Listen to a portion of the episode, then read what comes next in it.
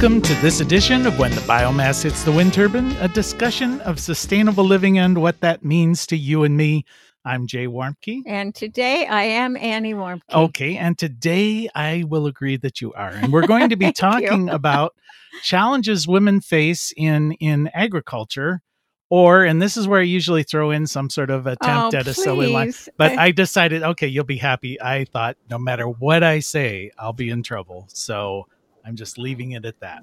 And now you're really in trouble. I You were probably am. discriminating against us again. Ah, well, all right, whatever. Okay, well, we're joined today by Stephanie Enlow, and Stephanie is the recently promoted to Woohoo! director of uh, programs at WFAN, and WFAN stands for Women Food and Ag Network. I- Agriculture. well, I looked at their website; they only had it as ag. I I, I thought that might just fit the logo.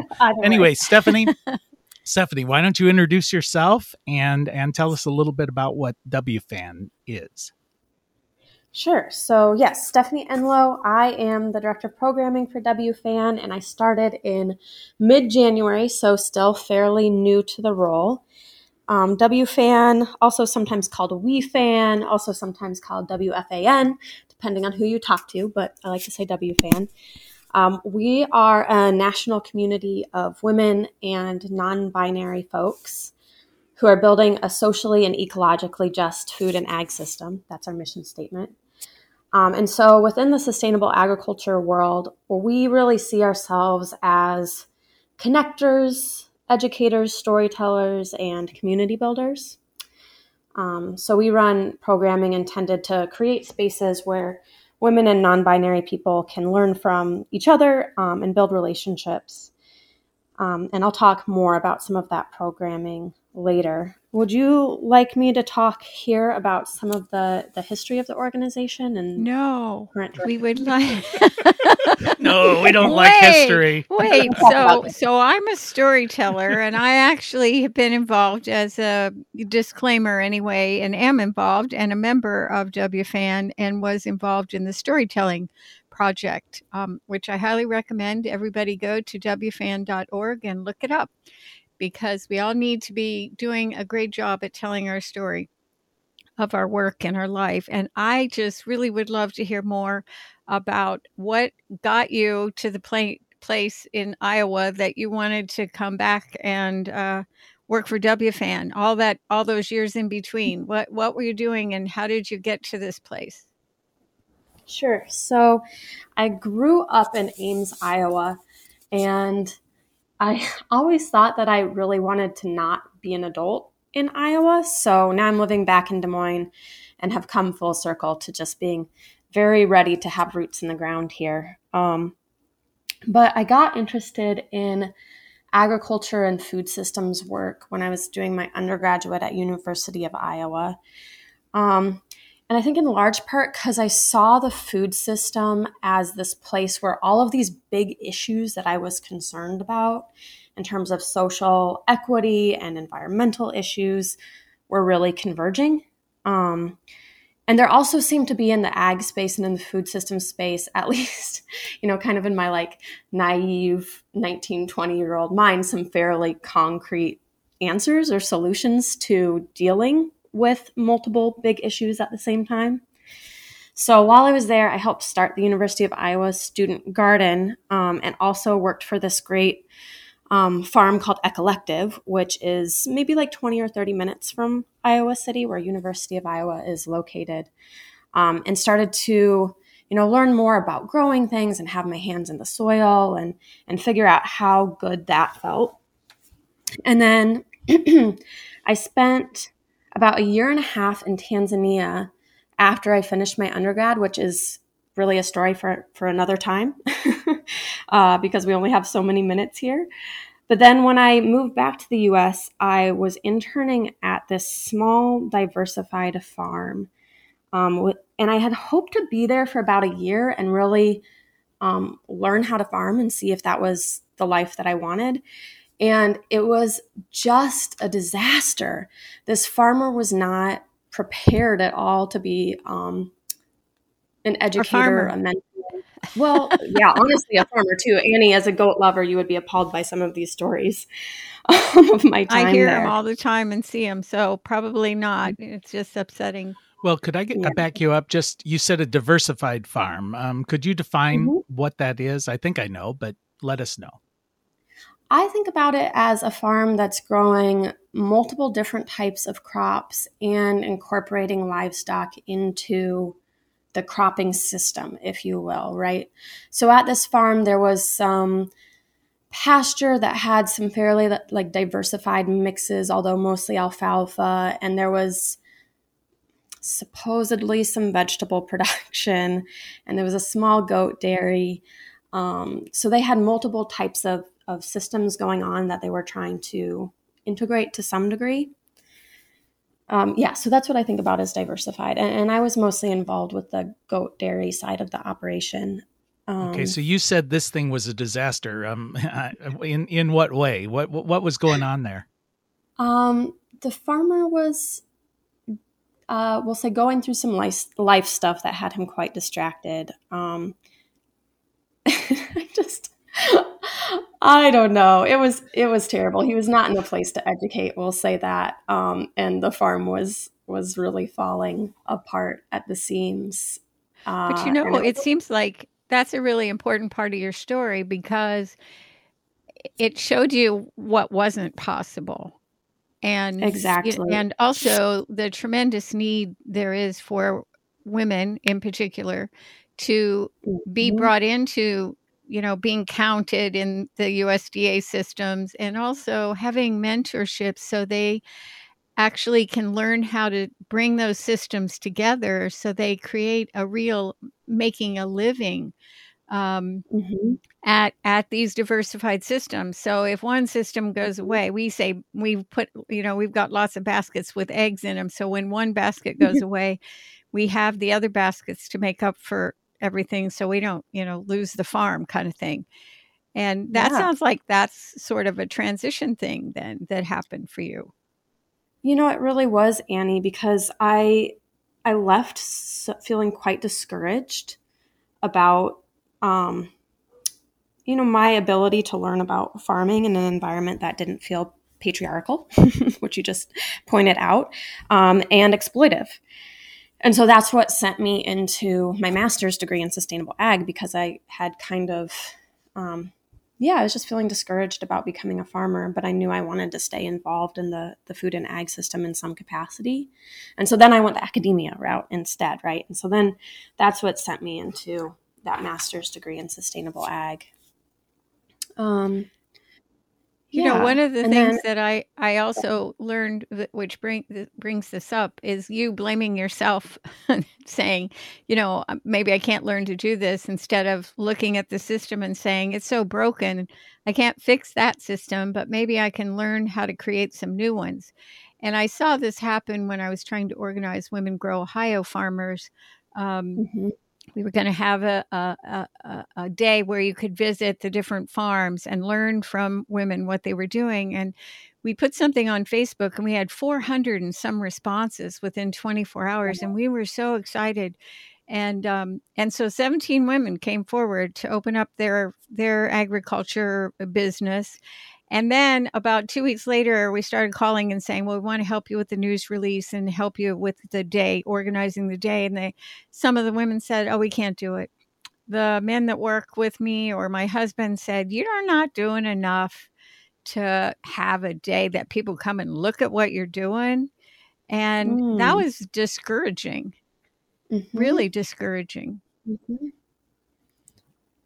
Well, well, let me yeah. ask you know, um, obviously you you mentioned about patriarchal and and I, am trying to tiptoe through this without getting myself oh, in come trouble. On. Uh, not you not can too take much. it, but I, I'm wanting to use like masculine and feminine without talking about male and female in this in this example. And it seems to me farming is a very feminine type occupation. You know, it's those things at least I stereotypically think of as feminine in nature you're growing you're nourishing you're nurturing all of these kind of things is is that something that you're seeing where we try and put this kind of patriarchal template over top of a thing that just has to be feminine by its very nature?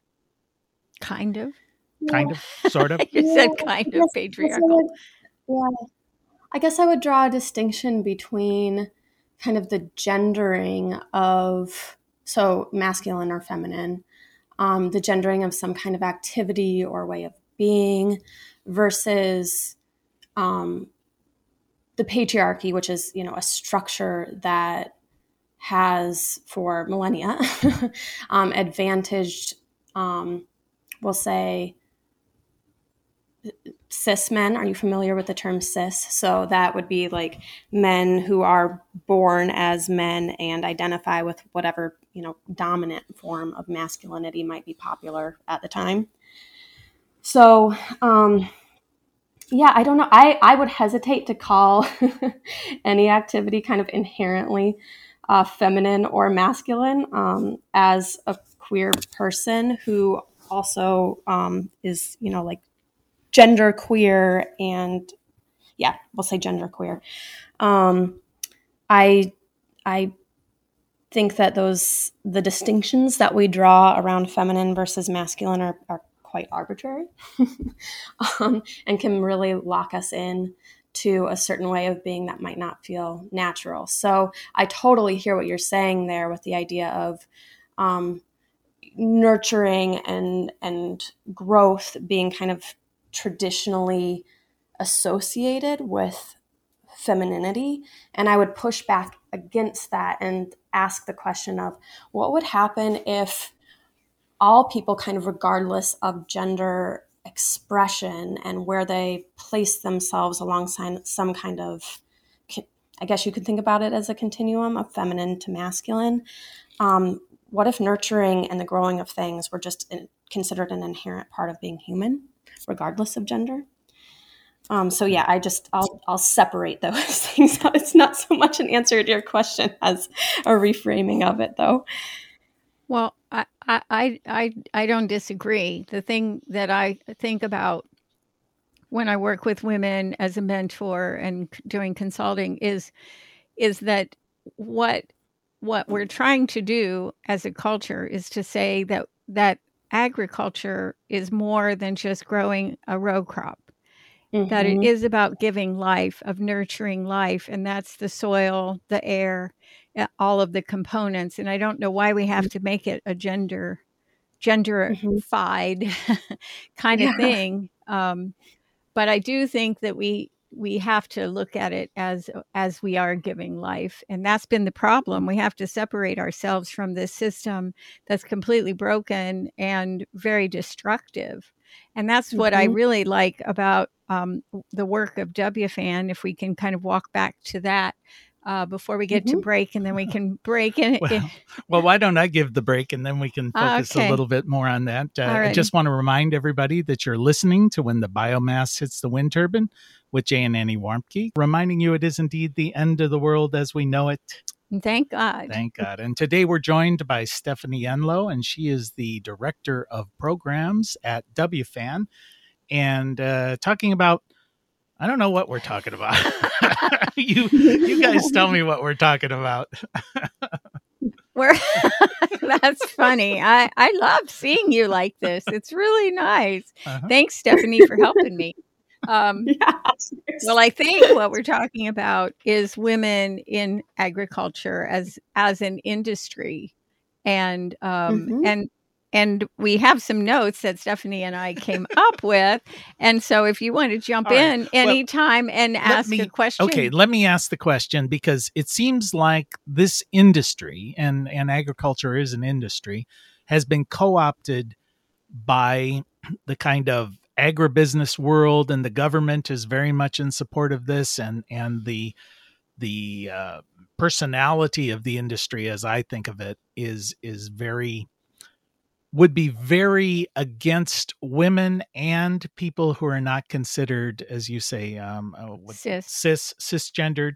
You know, eh, I I can imagine someone who identifies as queer in the culture of the farming community would would have a really tough time. I mean, that's we're not even counted. You know, women. It's mm. only since 2017 women were counted on the agriculture so. census because there was a mm. spot to count us. So the rest of us, if we're not in that that woman with a guy category, we don't even get counted, Jay. Okay, so Stephanie, am I being unfair to the agricultural industry?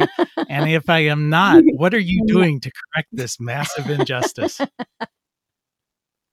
Um, no, not at all unfair, Jay. So, yeah, we can think about both kind of the like cultural challenges that women, non-binary folks, queer people, um, black, indigenous, and other people of color run into when trying to be involved in you know the growing of of good food right um and so so some of those issues are cultural right so it it's showing up to you know the the coffee house where all the farmers gather in the morning um, as a woman, for example, and wanting to sit down at the table and talk with the guys about, you know, cover crops. And everyone, all the guys, immediately changing the conversation away from farming to, for example, um, like something that they think would be appealing to a woman. Gossip, like, gossip. I can tell right, you right now, or, gossip. or what's going on at church or whatever. Right. Yeah. Yeah. We have lots of anecdotes and stories of that kind of um, cultural exclusion. Or, you know, I was reading um, an article this morning that was an interview with um, a queer farmer who works um, in New York, and uh, she was talking about how you know, and she farms with a couple of um, queer Black women as her farming partners, and who I I believe come from the South, and they were talking about you know going to the county fairs and the county fairs still allow people to be selling, you know, racist memorabilia such as Confederate flags, right? So how does that become a space culturally as a woman, as a black person, as a queer person that you would ever feel welcome and like you want to enter and where you can get information and fellowship? So that's part of the issue. But then there are structural barriers as well, right? So we think again about discriminatory lending um, practices. It's only been a few decades that women have even been allowed to have credit in our own names, right? And you think yep, about all the, the 70s, since the yep. 70s, yep. That is not that long. Um, well, and just let me say one about, thing too is that if and maybe you have more you can say on this, but where we don't sit at the table for decision making, we are not really a part of the USDA. And that's mm-hmm. who makes the rules. And we're not a part of Archer Daniels Midland or DuPont or any of these other countries, big countries, probably they are. Commodity. The uh, nation uh, of DuPont. That's right. And Monsanto. we're not a part of any of the decision making. We're, we're just an afterthought, really and and dismissed because we don't seem to make enough annually when they do the reporting now that you know in ohio we make something like $4500 a year uh, in our in our work is uh, in agriculture and the men make uh, 47000 or something like that and so somehow mm-hmm. we're not even a part of the equation mm-hmm.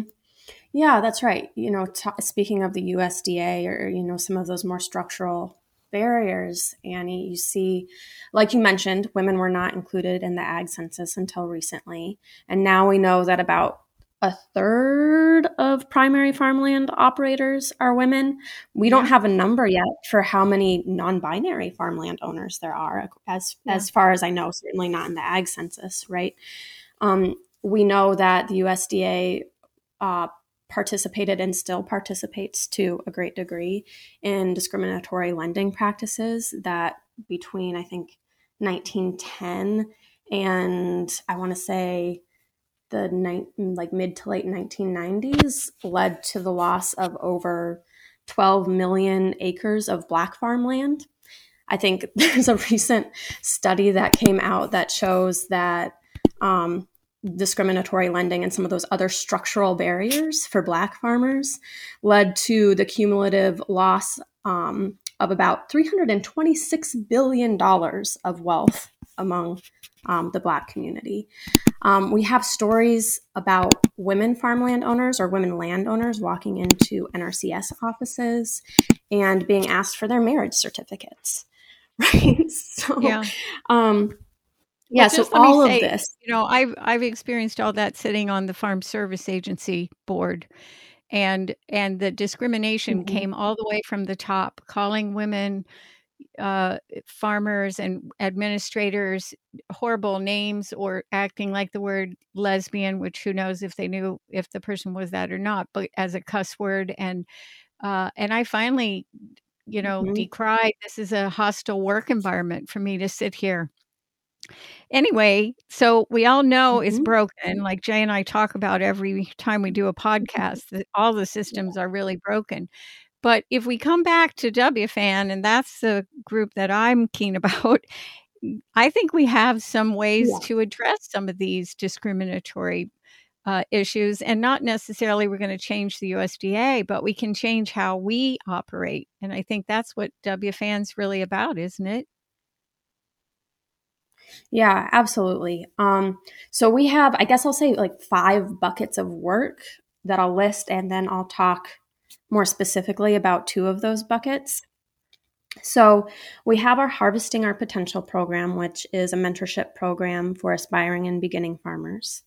We have Women Caring for the Land, which works with women and non binary landowners to help them take conservation and climate change resilience action on their land.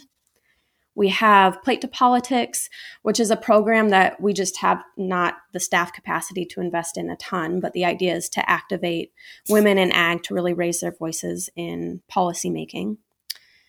Growing Community Resilience, which is um, kind of a monthly get together where we bring in speakers and have conversations and digest some of the really sticky issues that are facing us um, in food and ag systems, especially when it comes to thinking about anti oppression work.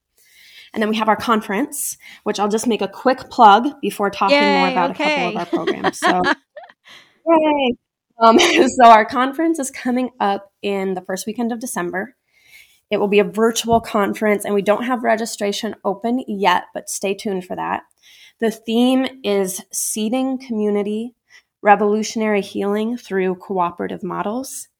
And we currently have um, a request for proposals for anybody who would like to do a workshop session. Those are open as well. So, Annie, thank you for submitting yours. I think Annie will be one of our presenters at the conference this year, which I'm very excited about. Um, but yeah, for and, anybody and else, just to say, I'm going to be talking about how to have an internship program because I'm really, really, really hyped on uh, getting other women in agriculture to be mentors and provide mentor, uh, mentoring and internships. So I hope you'll join us. WFAN, WFAN.org. Sorry, I had to get that in there. Thanks. Yes, and it's the perfect segue actually to talk about the Harvesting Our Potential program, which is one of our flagship programs. It's actually one of the first um, programs that we started as an organization. And that is that links aspiring and beginning women and non-binary farmers or ranchers with experienced um, mentors, uh, women and non-binary mentors who you know own and run their own farms and ranches and can provide much more um, targeted and positive experiential education for our mentees. And so that program uh, has mostly, for its history, been centered in Iowa, although we now have a couple of very wonderful mentors in Ohio. Annie is one of them, and a mentor in the Chicago area. Um, so we're expanding our reach there. Um, let's see. Yeah. Do you, do you want to spend a little more time talking about mentoring now, or should I give a quick overview of women caring for the land before we dive more into mentorships? I I think uh, just to say we I would like to hear more about the women caring for the land, um, but I want to say about the uh, harvesting our potential that. Um, if if you are a, a person in agriculture listening to this, you know we'd love to have a conversation uh, in Ohio, mm-hmm. especially, we'd love to have a conversation about how you could get more involved. So, So I gave Great. the pitch. Yeah. Through W. Thank you, Is yeah, that through absolutely. the website well, there? Yeah. Yeah. WFAN.org. Yep. Mm-hmm. All right. Yes, and you can find a page there dedicated to the HOP program, and we will be um, accepting applications. Well, we're, we'll be more actively looking for new mentors, actually through the fall, because we'll be looking to do our mentor onboarding and training process uh, kind of mid to late winter, probably around February, and then start linking new mentees up um, for the spring, which I know it's only September, but that's actually coming up very rapidly. So, if you're listening and you're interested in um, becoming involved as a mentor or as a mentee, please reach out and you can find my contact information at um, WFAN.org or you can email me at stephanie at WFAN. Um, .org. So we're going to run out of time, but if you could just give us a little synopsis about the Women Caring for the Land.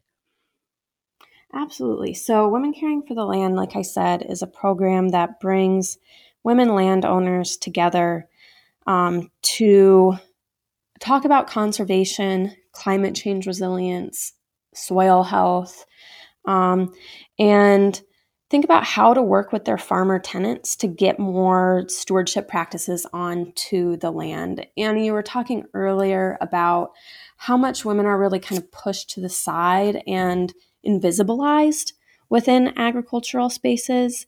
And that's very much the case with a lot of the um, women and non binary farmland owners with whom we work. So these are people who aren't necessarily um, involved with the actual farming of their ground. It's often row crop ground that they own. Um, and they'll be working with a farmer tenant who maybe uh, has been farming, like maybe they inherited land from their dad, or maybe they um, own land together with their husband, and maybe they haven't been all that involved with actual decision making for that land, but they feel a strong connection to it. And so they have these tenants who may have been, you know, working the ground for decades and have strong opinions about how it should be farmed and don't want to try something new like a cover crop um, or you know no till and so we support women to learn more about those types of conservation practices and then to develop some skills for working with their tenants to really push them to make sure that they're being good stewards of that farmland. Okay, well, th- so, thanks, Stephanie. I'm going to have to cut that, you off right here. We're out of time, but people can get more information at WFAN.org. So you have been listening to When the Biomass Hits the Wind Turbine with Jay and Annie Warmke. We want to thank our guest, Stephanie Enlow. Thank you very much there, Stephanie. And we want to thank our always non-discriminatory Emmy award-winning producer Adam Rich and we want to thank you for spending just a little bit of time with us.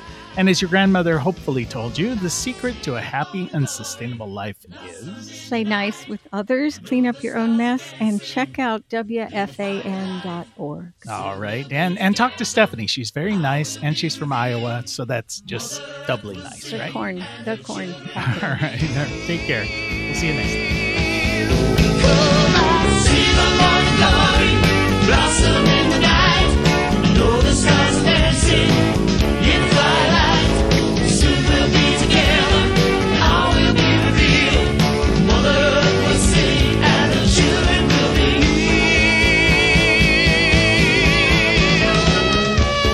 You can find more information on living sustainably in our unsustainable world at bluerockstation.com.